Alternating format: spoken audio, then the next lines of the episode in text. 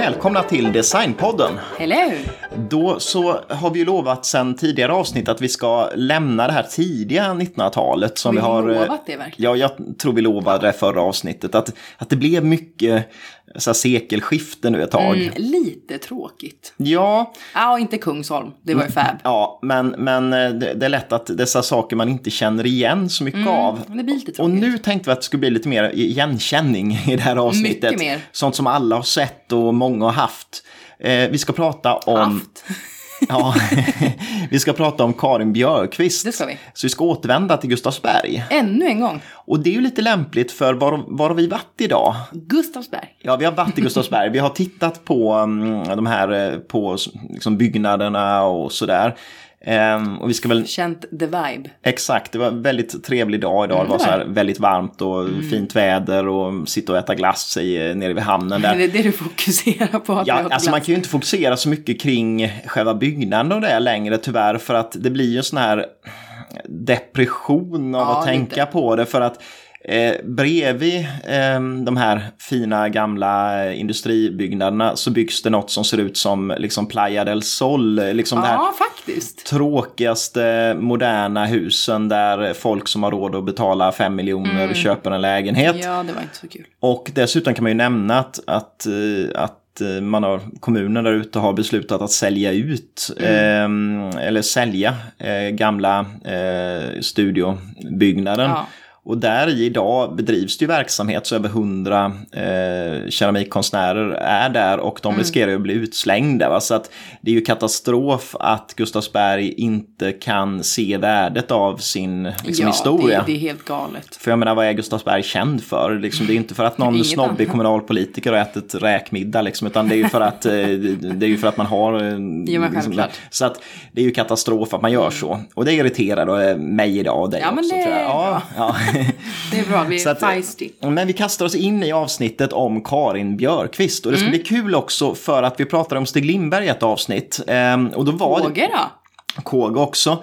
Men det som är extra roligt med Stig Lindberg just var ju att det fanns ju en fejd mellan Karin och Stig. Ska du gå in på det nu? Nej, men det ska vi inte göra. Men det är också att då kände man ju verkligen att nu vill vi göra ett avsnitt om Karin. Just för att hon var ändå en jättebetydelsefull person och Stig är väl den som har fått credden. Liksom. Men, ja, precis. Och det kommer vi in på lite mer. Ja, så vi kastar oss in i avsnittet. Det gör vi. Och vad heter vi som pratar?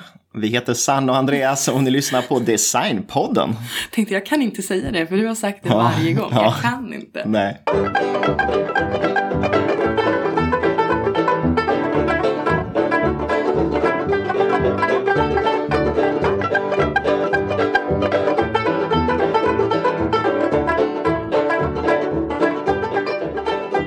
Använt en bok till dagens avsnitt som då heter Karin Björquist formgivare, och den är ju faktiskt skriven av bland annat Arthur Hall som faktiskt var konstnärlig ledare på Gustavsberg en tid.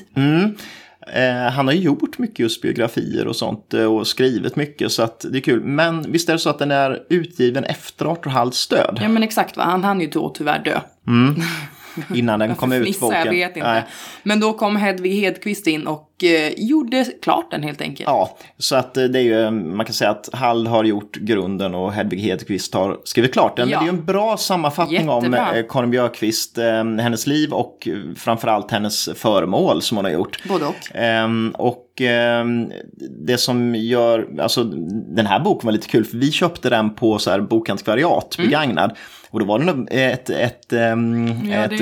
det sitter på första sidan sitter det itejpat ett visitkort från Karin Björquist som har gett det till någon hon kände den här boken en gång i tiden. Så hon har skrivit hälsningar.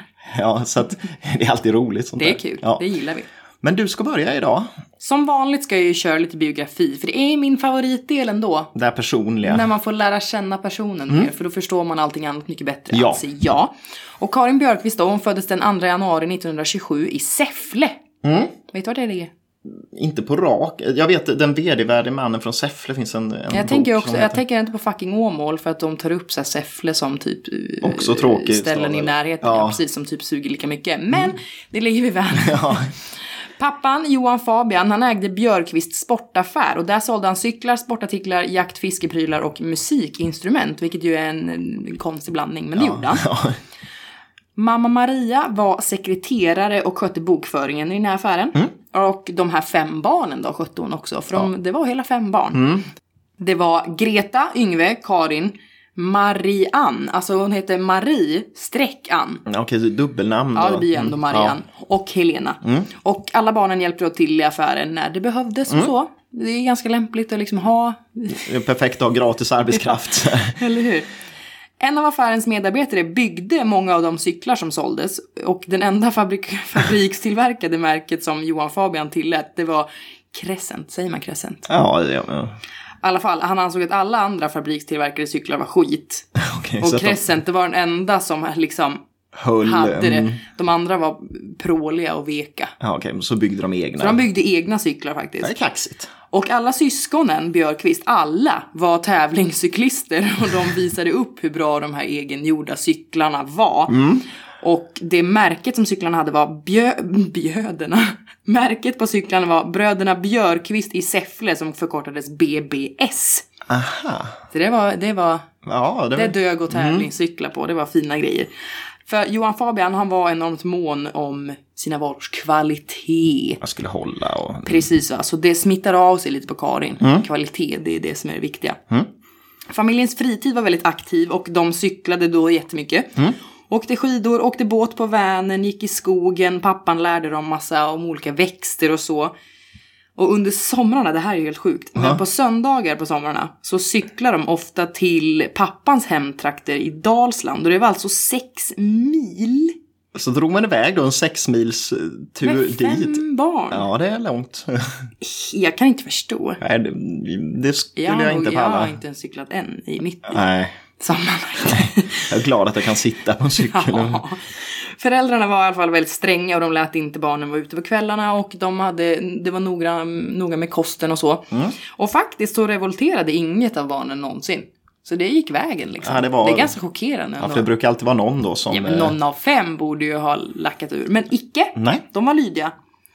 Karin började skolan som 6-åring och då kunde hon redan lite läsning och skrivning för att hon hade lyssnat på de här äldre syskonens läxläsning. Ja, det är ju bra.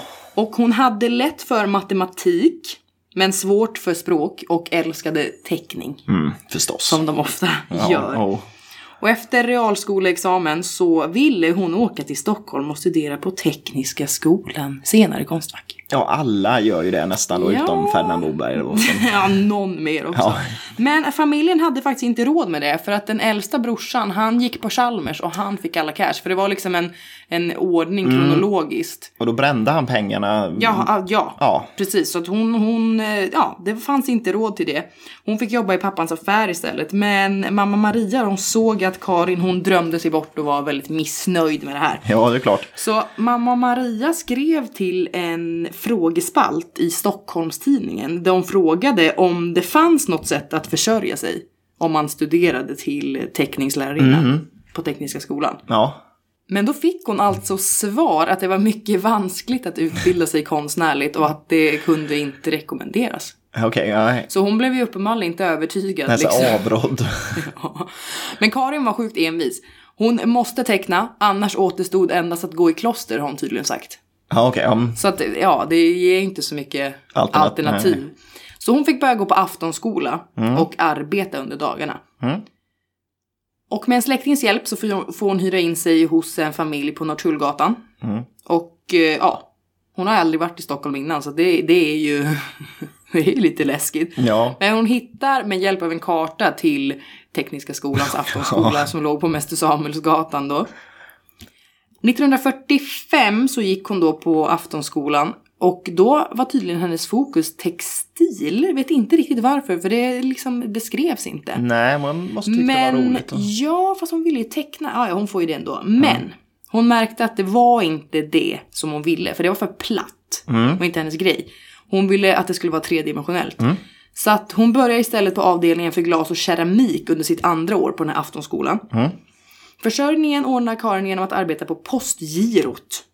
Ja, det låter ju jättetort och tråkigt. Nej, men bra.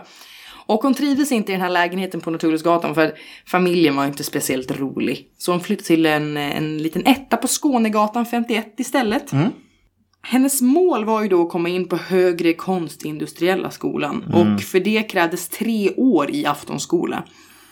Och Karins lärare Liss Schusberg tyckte dock att Karin var färdig efter bara 1 år. Så hon utfärdade en förtursrätt till Karin. Jaha, efter ett undantag då? Ja, men de hade fortfarande inte råd att skicka henne på någonting sådant. Så att hon får faktiskt gå... Ja, helt enkelt 3 år sammanlagt. Hon hade dock gått 1 år innan, så att hon gick 1 år till. Mm. Sen bytte hon jobb till att istället jobba på Gustavsbergs studio. Ja. Hon fick det här genom ett brev och ett möte med KG. Mm. Och med det här jobbet så fick hon också tillgång till ett rum i en korridor i Skogsbo, där alla flickor som jobbade där bodde tydligen. Ja. Och rummet var väldigt billigt och bra, så hon tog det. Ja, det blev ju bra. Och det är ingången till Gustavsberg helt enkelt. Uppenbarligen. Mm.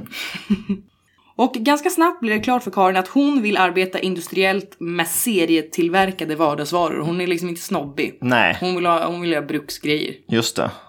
Hennes första uppdrag på studion, det var att måla Argenta. Mm, det måste många ha gjort där, suttit och målat dekoren. Kan ni lyssna lite på KG-avsnittet om ni vill veta mer om Argenta. Ja, hur det gick till och sådär, ja. Mm. Och det var tydligen väldigt dåligt betalt. Jo, det kan jag tänka mig. Vilket ju egentligen är weird, för det är ju sjukt bra målat ofta. Ja, allting hänger ju på det, men samtidigt så, ja. I get it. Men hennes lärare på Aftonskolan då, hon Liss Husberg, hon har tydligen sagt, citat, låt dem inte förstöra dig på Gustavsberg genom att måla Argenta. Nej. Så att, ja, hon uppmuntrade henne istället för att måla fajans. Jag vet inte varför det var så mycket bättre, men det var det tydligen. Mm. Och Karin fick faktiskt flytta till fajansmåleriet, och där var Stig Lindberg chef. Mm. Och hon arbetade där i 1 år till slutet av 1949. För då har hon faktiskt kommit in på Högre Konstindustriella skolan. Ja. Och då meddelar hon KG att hon ska börja där istället. Och KG skrev faktiskt en brev dit och sa att vi rekommenderar fröken Björquist på det varmaste och hoppas få henne tillbaka efter avslutad skolgång. Mm, men det är ju bra att få ett sånt... Eller hur? Fan vad trevligt. Hon studerar i alla fall då på HKS i 1 år, och hösten 1950 är hon faktiskt tillbaka på Gustavsberg. Mm. Och då var det Stig Lindberg som var konstnärlig ledare. Just det. Det kan man också höra mer om. I Stig Lindberg-avsnittet, ja. Japp. Precis, han verkar ju inte ha varit en jättetrevlig. Nej, det kommer till nu. Ja. För ganska, eller ja, direkt nu. Men ganska direkt får Karin ett eget litet utrymme till och med att jobba på. Hon blev ganska så här uppskattad på en gång. Och hennes första uppdrag var att göra en teservis. Mm. Och enligt Karin själv så har Stig Lindberg en sida som liksom... ja, men när han såg något som han tyckte om, så intalade han sig själv att han redan hade ritat det. Ja, just det. Så att... Det är Karin som har ritat mönstret spisa ribb. Ja, jo, men precis. Men då hade han sagt typ, vet inte exakt vad det stod i boken, men att han hade en ritning som såg likadan ut hemma. Jag tror, för att det stod om det i Stig Lindberg, böckerna om Stig Lindberg också faktiskt, att det bekräftades där. Mm. Att han hävdade att han hade en skiss hemma till den. Och sen sprang han hem och dagen efter så kom han med en likadan skiss som inte var daterad. Och där han hävdade att han hade ritat spisa ribb. Men vi kan nog säga att spisa ribb är liksom Karin som har gjort den. Absolut. Och det är inte han som har gjort Berså heller, så att Stig Lindberg har ju fått väldigt mycket cred för saker han inte har gjort. Men ja, han ska ju ha gjort det ännu fler gånger. Men hon börjar bli så här liksom hemlighetsfull. Hon börjar täcka sina grejer och inte visa honom och så. Så det blir ju inte så bra stämning. Så. Ja, men precis. Den första servisen hon i alla fall gjorde då, och som producerades, var Iglo, som var i Flintgods. Och ungefär samtidigt gjorde hon även servisen Tea. Mm. Men Stig då, ja, de hade inte så bra stämning, så han tyckte det Karin gjorde var lite så här hemslöjdsaktigt. Så ja, det var inte så kul. Men i ett försök att vara originell så skapade hon i alla fall musett. Och man får googla, för de ser ju väldigt annorlunda ut i alla fall. Jag ser den inte framför mig. Nej, du får också googla, du och alla andra. 1954 får hon första gången vara med på en utställning på Röska museet. Jättevarg. Ja. Då tillsammans med Stig Lindberg och Bernt Friberg faktiskt. Och i recensionerna så var det i synnerhet Karin som uppmärksammades. Och det skrevs att hon bland annat var en frisk fläkt med rar originalitet. Så att de var trötta på att se samma liksom hela tiden också. Det är inte så kul. Det måste ju varit en liten sån här tagg i hjärtat på Stig Lindberg också, att hon fick uppmärksamhet. Antar det.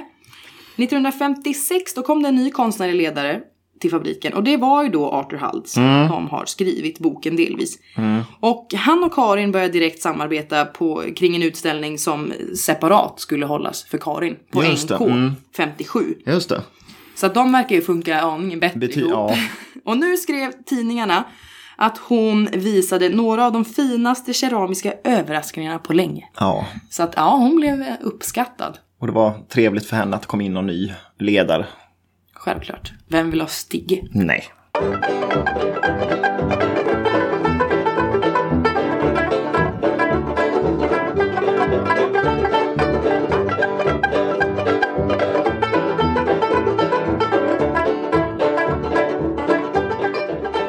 Och jag tänkte prata om en servis som Karin Björquist gjorde 1955. Mm.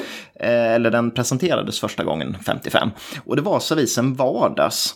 Och den är ju just som den låter. Ja. Det ska vara en vardagsservis. Och jag tror att det låg Karin ganska varmt om hjärtat just det där. Att det skulle vara ett bruksföremål som inte var så här en flådig grej, utan det skulle vara något som folk verkligen kunde använda och hade råd att köpa. Absolut. Och tanken var att unga människor skulle stå i centrum. Det var att man skulle ha möjlighet att köpa den här servisen, och därför var första målet med att det skulle ha få delar. Mm. Istället för alla de här gamla serviserna som hade liksom... 100, här fanns det 7 delar.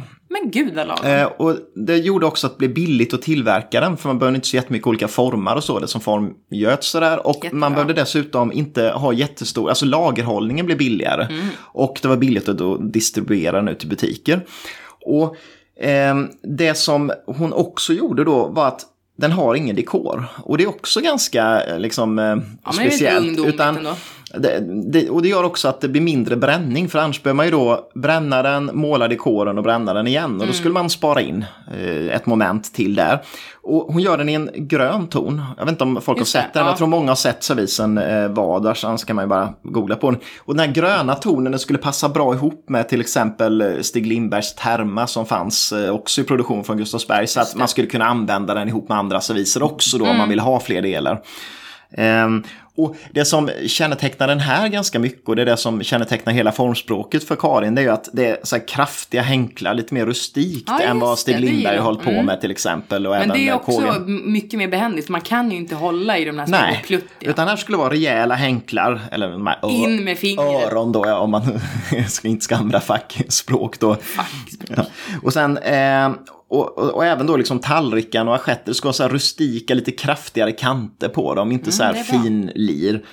Och sen en sak som hon gjorde, det var att ta bort den djupa tallriken och göra en soppskål istället. Och då kunde man använda den till mer saker. För då skulle man kunna ha den till soppskål, men också till att ha liksom uppläggningsskål och sånt där. Så man behöver inte ha massa olika. Så det är inte så smart lösning. Men sen det som var mest revolutionerande och det som de var mest oroliga för också, det var att man valde att ha bara en typ av kopp. Så det ska vara samma kopp till te och kaffe. Och idag är inte det så jätteanmärkningsvärt. Men då att tänka sig att dricka kaffe ur en större kopp och sådär, det var ju ett risktagande ändå. Ja, vad härligt. Först gjordes den här servisen i flintgods. Men man övergick ganska direkt i att göra den i något som heter vitroporslin, som är ugnsfast istället. Och det får en lite så här gräddfärgad ton i liksom, det blir inte så här kritvitt. Ja, men själva grundgodset är gräddfärgat. Och då var ju tanken i funkisens anda egentligen att göra liksom så man skulle kunna göra en varm macka direkt på tallriken, in med den i ugnen och sen så direkt på bordet. Ska man ställa den direkt på bordet sen? Ja, det är ju det man inte kan, men det vet jag inte hur de har tänkt. Men man skulle i alla fall kunna ha allting i ugnen. Man skulle fatta att det verkligen går att ha det så. Det kan man ju knappt med något idag. Eller? Nej, det är ju jätteovanligt att man kan, för det spricker väl direkt. Sån här billigt skräpporslin i huvudsak som det är idag. Och det som också är ganska karaktäristiskt och det som också är typiskt för Karins kommande formspråk, det är kanterna på tallrikarna. För att de gjorde så att man innan man brände det gröna så skrapade man bort mycket av det gröna så man fick en vit highlight. Så att liksom själva underliggande godset lyser igenom, och det gör ju att det blir inte bara det här helgröna tallriken. Nej, det är ju som liksom, utan ändå. Ja, det blir ju det. Och sen vissa delar av de här, kanske någon karaff och så, fick en stämplad relief i sig som är nästan som ett monogram eller så, som är bara ett mönster. Men det blev en liten kul grej då istället, eftersom de var ganska släta i övrigt. Mm. Det var dock lite problem med den här servisen. Gick den inte hem? Nej, alltså ett problem var att den var svår att tillverka trots att den skulle vara lätt att tillverka. Den gröna glasyren var inte så lätt. Och på Gustavsberg hade man aldrig tidigare jobbat med att skrapa dekor i kanter och så. Det, och det gjorde att, nej, det låter inte som rocket science, men tydligen var det ett moment som var ett litet problem. Och sen uppstod också det här problemet att det gick inte att göra den här i en bränning trots att det var det som var tanken, utan man fick ändå göra den i 2 bränningar. Och då blev den... Ja, blev lite mer komplicerad än vad man hade tänkt. Mm. Men det är ju ändå en klassiker. Men den blev inte riktigt den liksom funkis massproduceringsservisen som det var tänkt från början. Sen gör ju Karin en del andra serviser under 60-talet. Mm. En jag tänkte nämna är Kobolt. Och den gjordes, alltså koppar och så var i, alltså en blå, den var vit botten men sen var det blå ränder målat på. Mm. Och det här krävde ju lite mer jobb för att man fick ju måla de här ränderna rakt på godset. Men för att göra det lite enklare så var aschetterna till exempel, eller liksom så här fatet i koppen och så, var helblått. Okay. Och de här var i flintgods. Och Stig Lindberg hatade modellen Kobolt. Han tyckte den var skitful. Det ska vara graciöst när det är koppar. Det ska inte vara så här klumpigt. Nej, nu vill jag se den igen. Ja, det var kan kolla på. Men den är en klassiker. Men Hall gillade den och godkände den så att den kom i produktion.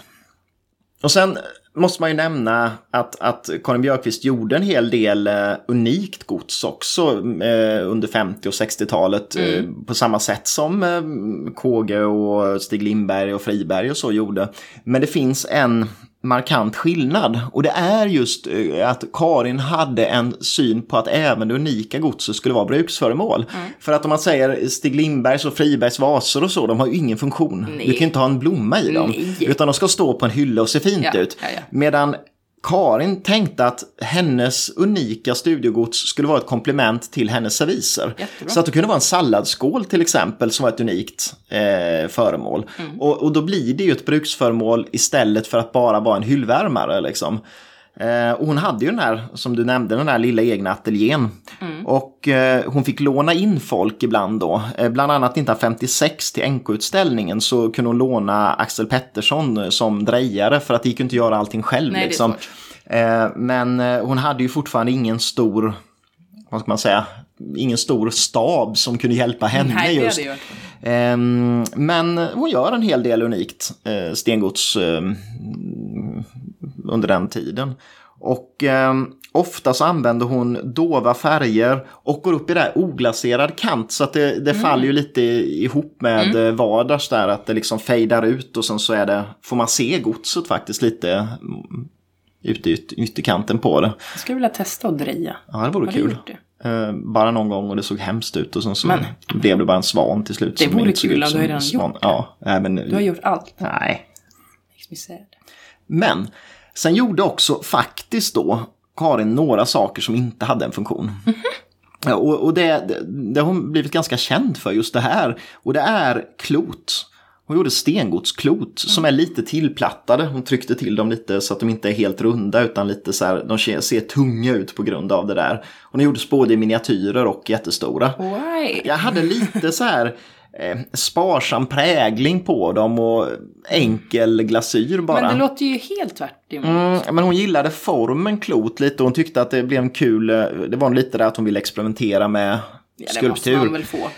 Men grejen var att när de såldes så trodde folk hela tiden att det var brevpressar. Så att de gick hem som brevpress och hon bara accepterade det. Men hon har sagt själv att de aldrig tänkte som brevpress. Mm-hmm. Utan sen att de fick en funktion, fine, det var ju jättebra. Men att man behöver en brevpress. Ja, förr hade man ju tydligen. Men det är väl kanske att då hade man mycket papper förr. Så att då hade man de här i glas eller olika grejer att ställa uppe på. Ja. Så att det inte flyger omkring. Ja, precis.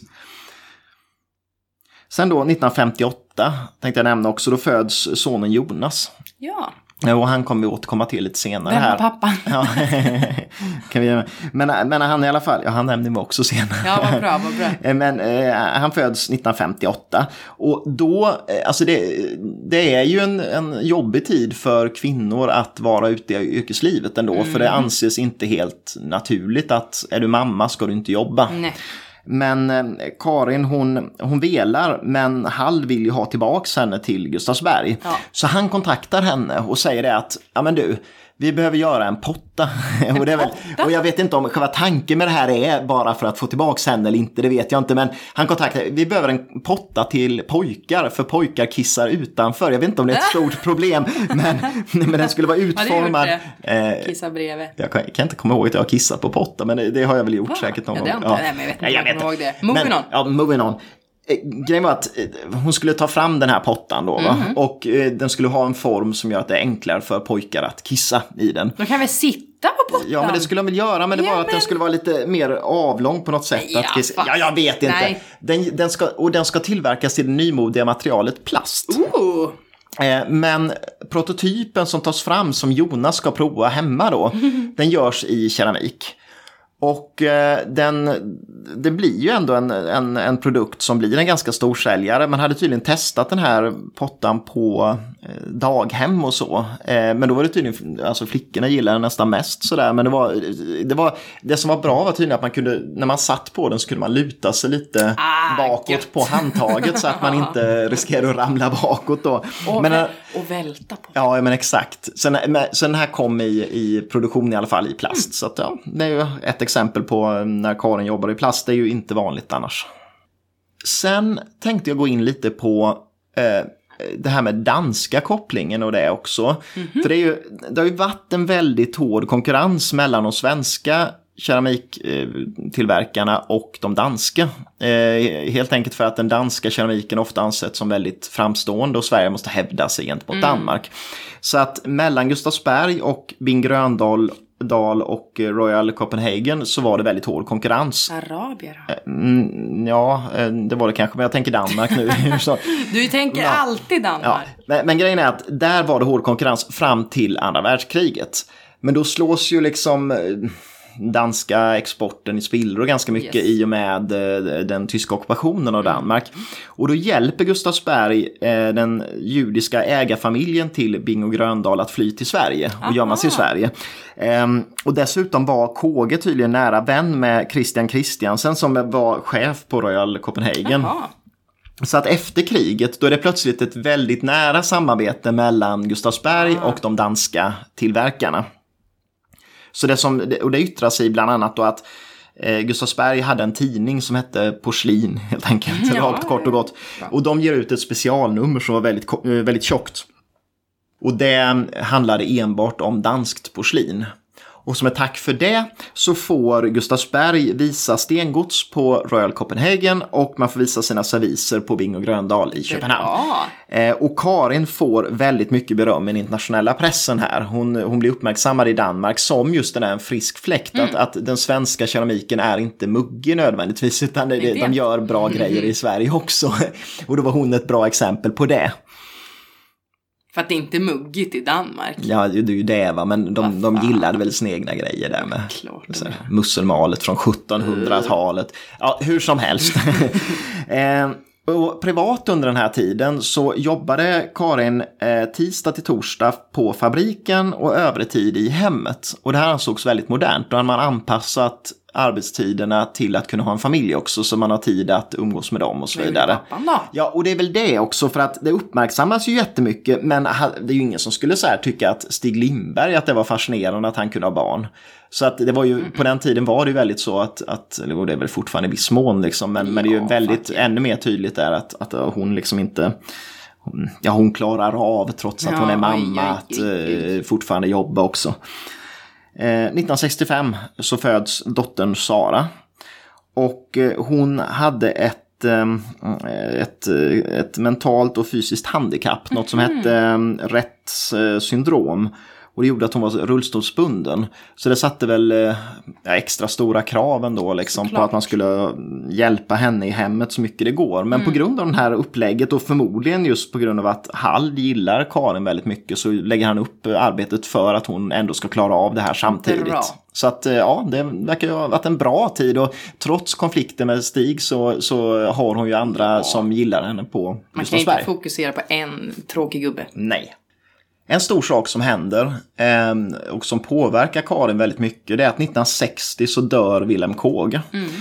Och enligt hans testamente så skulle Karin få ta över både hans ateljé och samtliga hans medarbetare. Aha. Och det gör ju att helt plötsligt går hon ifrån den här lilla undanskymda ateljén då till en av de viktigaste ateljéerna på Gustavsberg. Och hon får med sig då Axel Pettersson, Birger Arvidsson och Björn Ahlskog som är de här som KG körde den här godset som är märkta KG och som så står det deras initialer under. Mm. Så hon får med sig hans, och det är ju några av de duktigaste medarbetarna på Gustavsberg.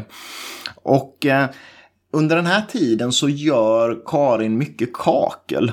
Och hon hade en tanke att just kaklet ska inte bara vara i ett kök liksom heller utan man skulle kunna dekorera en tegelvägg i ett rum och göra det som en rumsavdelare eller som bara en dekorativ vägg. Mm. Och det finns ett exempel på bland annat 1961 redan som hon gör kakel till restaurang Gyllene Cirkeln på ABF-huset i Stockholm. Och där är det blåmålade kakelplattor till restaurangdisken där. Okay. Och det är ett tidigt exempel på Karins kakel.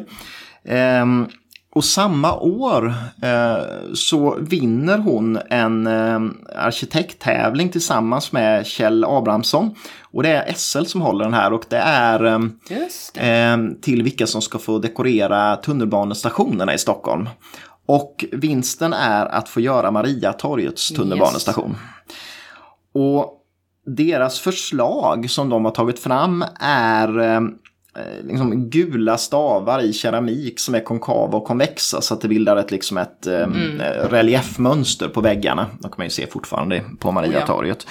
Och det här är ett fruktansvärt stort projekt som görs i den här ateljén på Gustavsberg. Man var tvungen att ta fram 14 000 sådana keramikstavar och sen transportera ner dem och själva montera upp, eller liksom vara med och övervaka hela uppmonteringen. Och Karin var tydligen där och var väldigt noga med liksom att just nyanserna blev rätt och att de placerades rätt och så. Så ett jättestort projekt och jag tror det är ju så många, det är ju miljontals människor idag som har sett den där. Jag googlar genast, jag har glömt bort hur det ser ut. Det är det ser ut som du sa. Ja, men hon hade ju en tanke också att det skulle ljussättas bättre och det har det än idag inte gjort tyvärr. Så att man får kanske inte just den effekten som hon hade velat, men ändå. Och under 60- och 70-talet så görs flera andra så här jättestora projekt. För många arkitektbyråer hör av sig och vill att hon ska liksom göra keramikväggar helt enkelt till dem.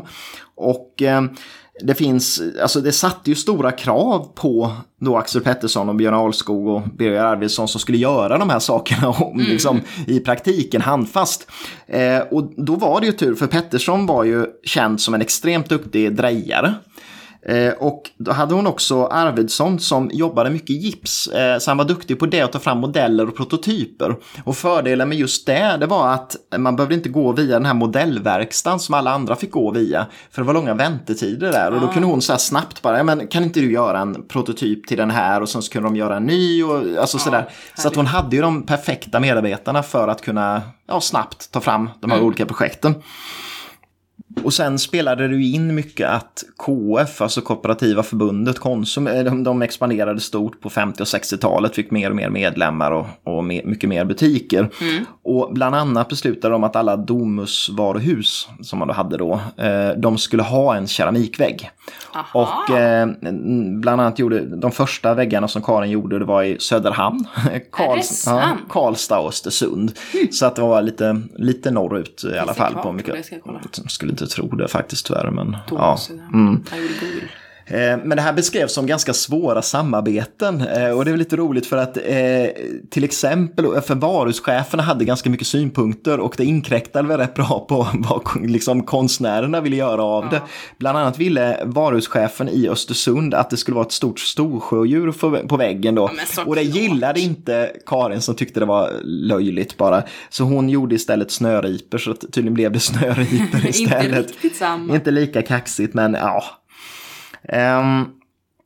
Ett par till exempel är Hotell Continental vid Centralen som gjordes 1962. Mm. Det gjordes den jäkligt fin vägg som gjordes, det var kakelplattor som var 30 x 30 cm, och de bildade ett mönster av tunna linjer och punkter så att det blir lite så här optiskt men jättesnyggt. Mm. Men visst är det hotellet som är rivet, va? Jag har inte koll. Jag tror det. Men, och sen 1961 gör hon också golvplattorna till Hotell Anglais vid Stureplan. Vid Stureplan. Så att det är också en sån där kaxig byggnad att få göra saker till. Det är det ju. Och sen tänkte jag också nämna året 1963 som är ett sånt här viktigt år för Karin Björquist. Okay. För att hon får Lunningpriset, och det är ju en stor utmärkelse för liksom formgivare. Mm. Och det ligger på $3,500 då, så det är ju ganska mycket ändå. Ja, för att vara på, ja, absolut. Och dessutom så blir hon inbjuden av Georg Jensen att ställa ut i New York året efter. Mm. Och det är ju också himla bra naturligtvis att få visa sig där. Och svensk formgivning är väldigt stort i USA under 60-talet. Just att liksom Skandinavien slår stort, och får man vara med där då börjar man nå ut till en bred internationell marknad. Och Karin och då Lennart, maken, ja, de åker till USA. Han var också konstnär, eller? Ja, just det. Tror jag läste. Jag har inte så jättestor. Det var inte så kul. Nej, och nu när det är en kvinna så fokuserar vi på henne. Men de åker till New York. Mm. Och Karin organiserar hela den här utställningen och ställer upp på den. Men sen passar hon på Columbia University så var det en konferens. Och den deltar de på, och där är också Arthur Hall. Mm. Och han talar om svensk formgivning och liksom vad som händer i Sverige nu när det gäller konst och formgivning och så. Och det var väl givetvis bra också, för att då lär han ju ha tryckt på hennes saker också, eftersom de har kommit bra överens. Mm. Men det som händer där som är viktigt är att hon blir inbjuden till Los Angeles av folk där. Mm. Och det låter ju trevligt. Och då ska hon åka till Los Angeles. Men då kan man ju ta en avstickare när man ändå är på väg. Ja, man kan när man ska åka till landet. Så då drog man till New Orleans och lyssnade på jazz och gjorde vad man nu gjorde i New Orleans. Men hon tyckte det var kul. Och sen när man ändå är i New Orleans, va, då kan man göra en avstickare till. Så då drar man till Mexiko. Den var lite lång. Den var lite längre, ja. Men det gjorde de. Så de drog ner till Mexiko och sen ända ner till Chiapas, där ner åt Guatemala-hållet till, och tittade på keramikbyar och de här som höll på med keramikkonst där. Det var kul att kolla på. Men tydligen var det väldigt fattigt då, och det är det ju fortfarande i många av de här områdena. Mm. Och hon tyckte att det var väldigt jobbigt att se de här indianerna som var liksom andra klassens medborgare och bara låg i rännstenen i princip. Så att hon, efter en kort avstickare där, så tyckte hon inte det var så gemytligt liksom. Så de drog tillbaks och åker sen då till slut till Los Angeles.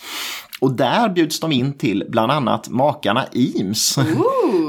Så de besöker Eames hus, bjuds på kaffe där, och något hon har skrivit om är bland annat att de hade emaljkoppar, och det var något som var väldigt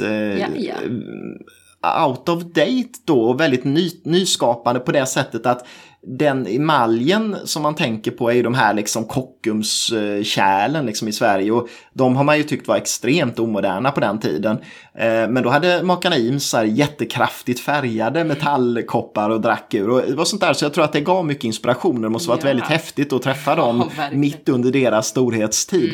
Så att på det stora hela var nog den här USA-resan väldigt inspirerande och viktig för formgivningen.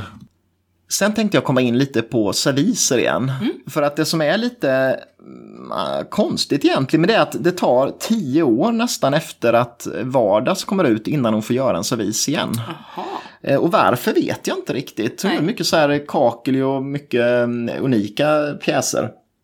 Men då, 1966 Då är det dags. Så hon får 2 uppdrag parallellt. Och de skiljer sig ganska mycket åt mellan varandra egentligen. För att uppdrag 1 var att göra en servis i flintgods som skulle vara rationell, billig och ha få delar. Och det är ju lite som en nyskapande av vardagsservisen egentligen. Men sen nummer 2 skulle vara också en servis i flintgods.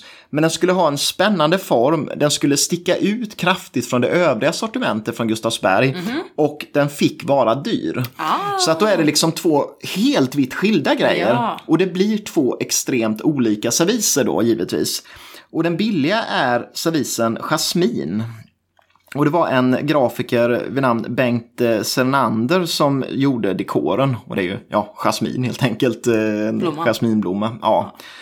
Och det skulle vara billigt så att det var maskinformade delar och ganska runda former. Och dels gillade hon väl det, men också måste det tydligen vara runda former för man skulle kunna gjuta dem ordentligt. Liksom maskinellt istället för att göra det hantverksmässigt. Och det som också var tanken med att det skulle vara staplingsbart, så kopparna var staplingsbara. Och det är ju smart också givetvis. Smart. Sen den dyra servisen som kom parallellt, den kallas i grundutförande utan dekor, bara vit, kallas den för åttkant. Och så finns det en dekor som heter rödkant och det är en röd rand på kanten. Den gillar jag. Åttkant symboliserar ju ganska mycket hur den ser ut, för tallrikarna är åttkantiga. Och det här var ganska ovanligt i Sverige ju. Man har ju oftast runda tallrikar, men Karin hade sett på bland annat i Kina att det är vanligt att man har kantigt, och ofta åttkantigt eller femkantiga tallrikar och uppläggningsfat. Så därifrån inspirationen kom.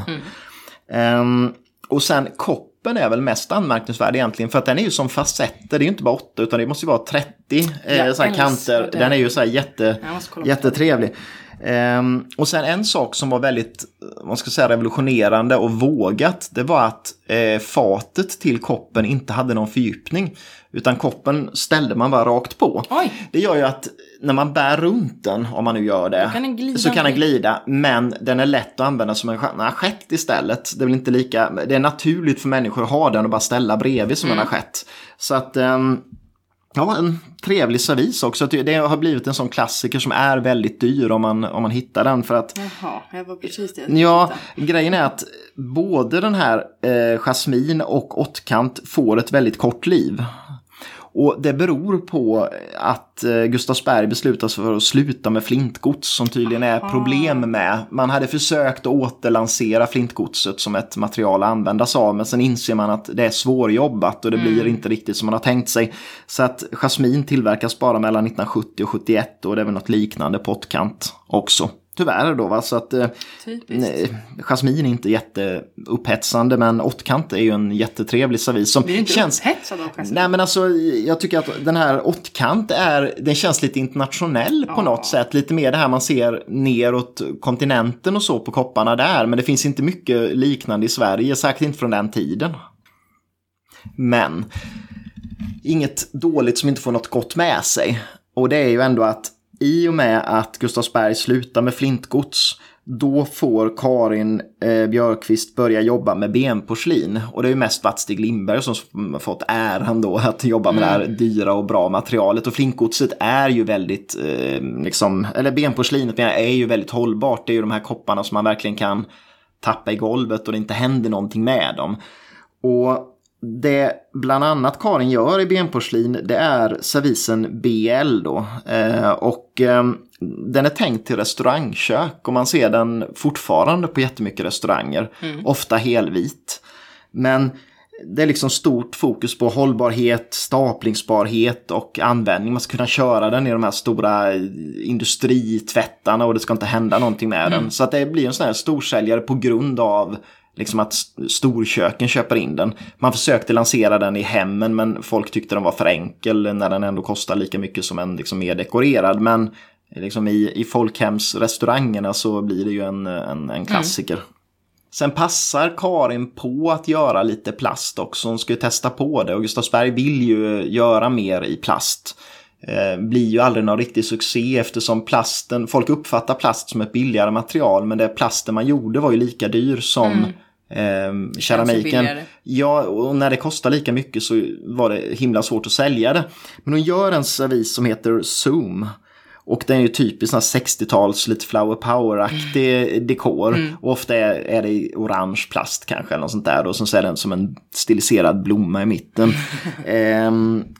Och det görs i ornaminplast. Vet jag inte vad det är. Nej, det var väl ett produktnamn från Gustavsberg. Jag kommer inte ihåg vad det är för typ av plast egentligen.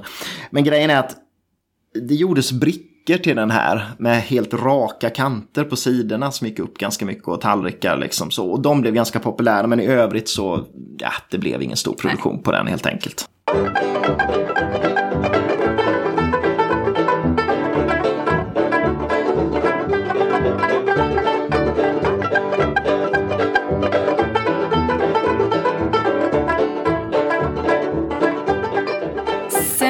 Jag med bara en liten instickare om 70- och lite 80-tal. För det var liksom ingen höjdartid. Nej. För stämningen var väldigt dålig på fabriken. Och handeln var väldigt, väldigt dämpad på grund av oljekrisen. Just det, och plasten gick skit då. Och sådär. Så optimismen och liksom, ja, men glädjen var borta. Och Karin ritade dekorer, men hade svårt att få igenom de här. För att det skulle vara så billigt som möjligt. Och hon fick inte göra några nya former alls. Utan att det skulle vara samma... Liksom. För att inte behöva göra dyrt liksom, formar och sånt. Ja, men precis. 1980 så har Stig Lindberg igen varit konstnärlig ledare några år. Men han skulle tydligen ut och resa då en längre tid. Så att den här befattningen går faktiskt till Karin, som 1981 blir första kvinnan att vara konstnärlig ledare faktiskt på Gustavsberg. Och det var ju då en svår tid på fabriken, så det var inte kanske så här jätterolig tid att vara det på. Nej.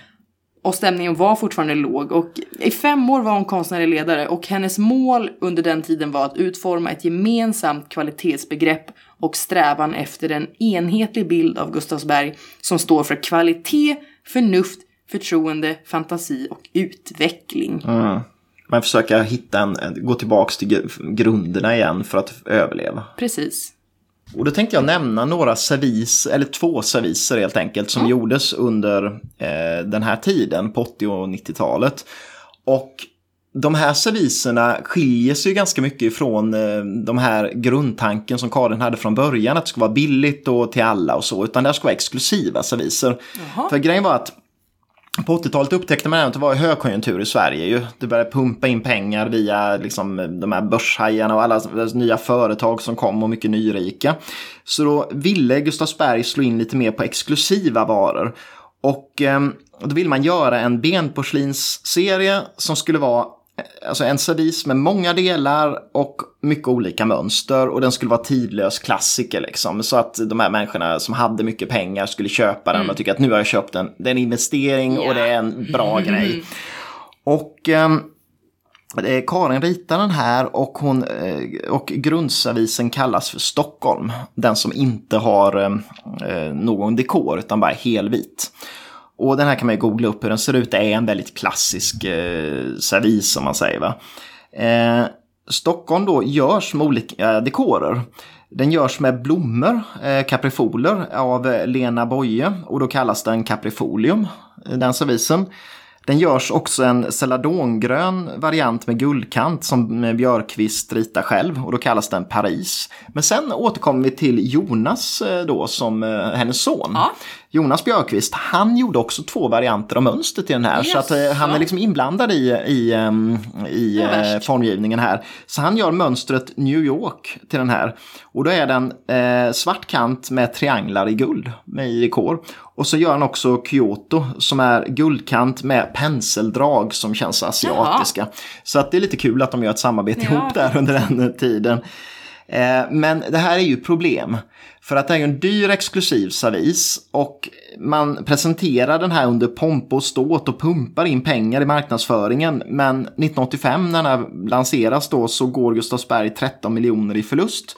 Så att det är ju liksom, man visar en sida utåt men inåt är det något helt annat. Och ny chef för porslinsavdelningen var Jan-Erik Olsson, och han hade fått i uppdrag av KF då, som är ägare av Gustavsberg, att se till att öka försäljningen och lönsamheten genom att just ge en exklusiv prägel på Gustavsberg och nå rika köpare. Så man blandade in någon sån här reklambyrå som kostade skjortan och började så här marknadskampanjer som var svindyra. Och dessutom ville då, för man såg där att det klassiska på Gustavsberg, det är ju KGs grejer och det här, det måste vi börja nyproducera, sa de här marknadsnissarna då. Och grejen var att det fanns ju inte varken kunskap eller möjlighet liksom ekonomiskt att göra det, så att det blev en total flopp de här satsningarna man gjorde under den här tiden. Så att Gustavsberg går sämre och sämre, och 1987 så säljer KF Gustavsberg helt enkelt för att det finns ingen lönsamhet i det. Så man säljer det till något som hette, ja, nu ska vi uttala då, Vertiselle, alltså? Finskt företag som ägde Rörstrand sedan tidigare. Aha. Och det man gör direkt är att man slår ihop Gustavsberg och Rörstrand och beslutar att man ska satsa på Rörstrand och inte Gustavsberg. Sen då så, den sista stora servisen där som man förknippar med Karin Björquist, eller som hon gör, det är Nobelservisen. Mm. Och den har nog många sett, åtminstone då kanske på när man tittar på Nobelmiddagen på tv, för den används ju där. Och Karin fick i uppdrag att göra en ny Nobelservis 1991, och då var det till 90-årsjubileet av Nobelstiftelsen. Och Gunnar Syrén fick samtidigt i uppdrag att göra glas, och Ingrid Dessau att göra nya dukar och servetter, för dukarna hade varit väldigt vita, så att folk hade klagat tidigare på att man tittar på Nobelmiddagen ser det bara ut som att man tittar på ett vitt papper, för man ser bara de här dukarna. Så nu gjorde hon istället lite gråaktiga dukar som används fortfarande, som ger lite snyggare i tv då. Och Hackman hade tagit över ägandet av det här företaget, vad heter Hackman, Rörstrand AB eller något hette det nu. Och de tyckte att man skulle köra den här servisen på Rörstrands fältspatsporslin. Och det tyckte inte Karin, och tyckte att det ska vara benporslin, för att ska det vara det finaste så ska det vara det finaste, och då ska vi använda benporslinet. Och det är dessutom hållbart, så att man behöver inte hålla på att byta ut alla delarna hela tiden, utan de kommer hålla år efter år. Och då, ja, till slut så går de med på det. Så att på Nobelservisen under så står det stämplat då Bone China made in Gustavsberg och sen Rörstrand som tillverkare.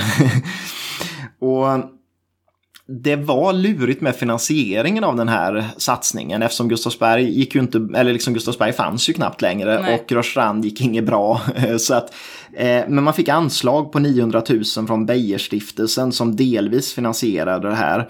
Och man började producera, och benporslinet gjordes ju då på Gustavsberg, och sen skickade man det färdiga godset till Rörstrand där dekoren sen gjordes.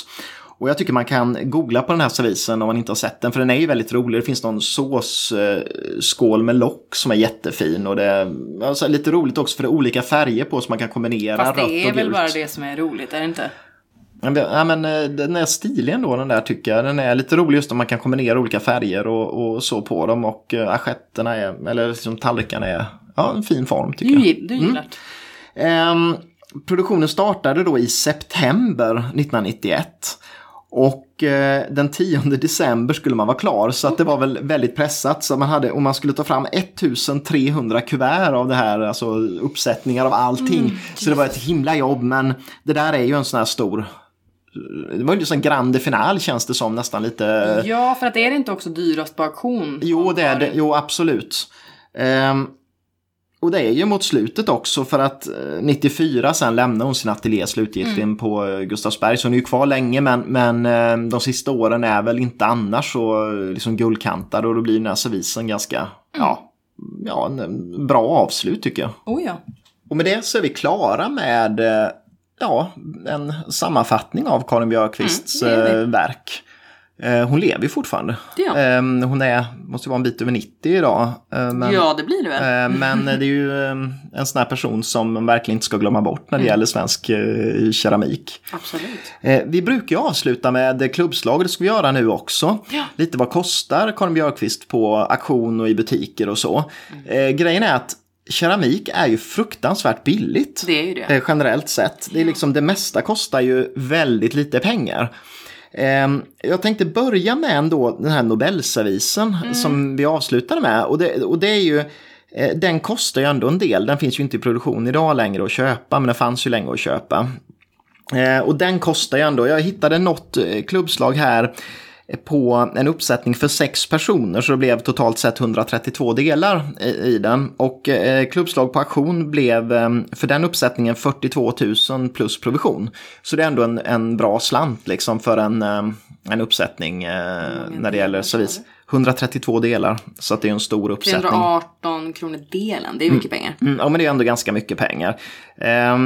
Sen när det gäller de andra sakerna... Jag hittade en på den här 8-kantiga som då heter röd kant, som är den finaste enligt mig. Ja.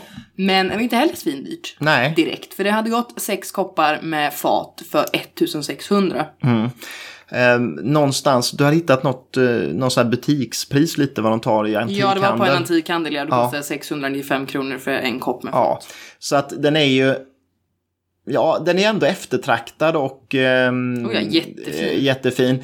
Men i övrigt sen de här vardags och så kostar inte mycket pengar. Nej. Så att det är också ett tips liksom, att vill man ha en bra bruksservis, liksom köp något av Karin eller några andra så här, och gärna just köpa någon lite mer så här vardagsbetonad av Karin Björquist hellre än att köpa Berså.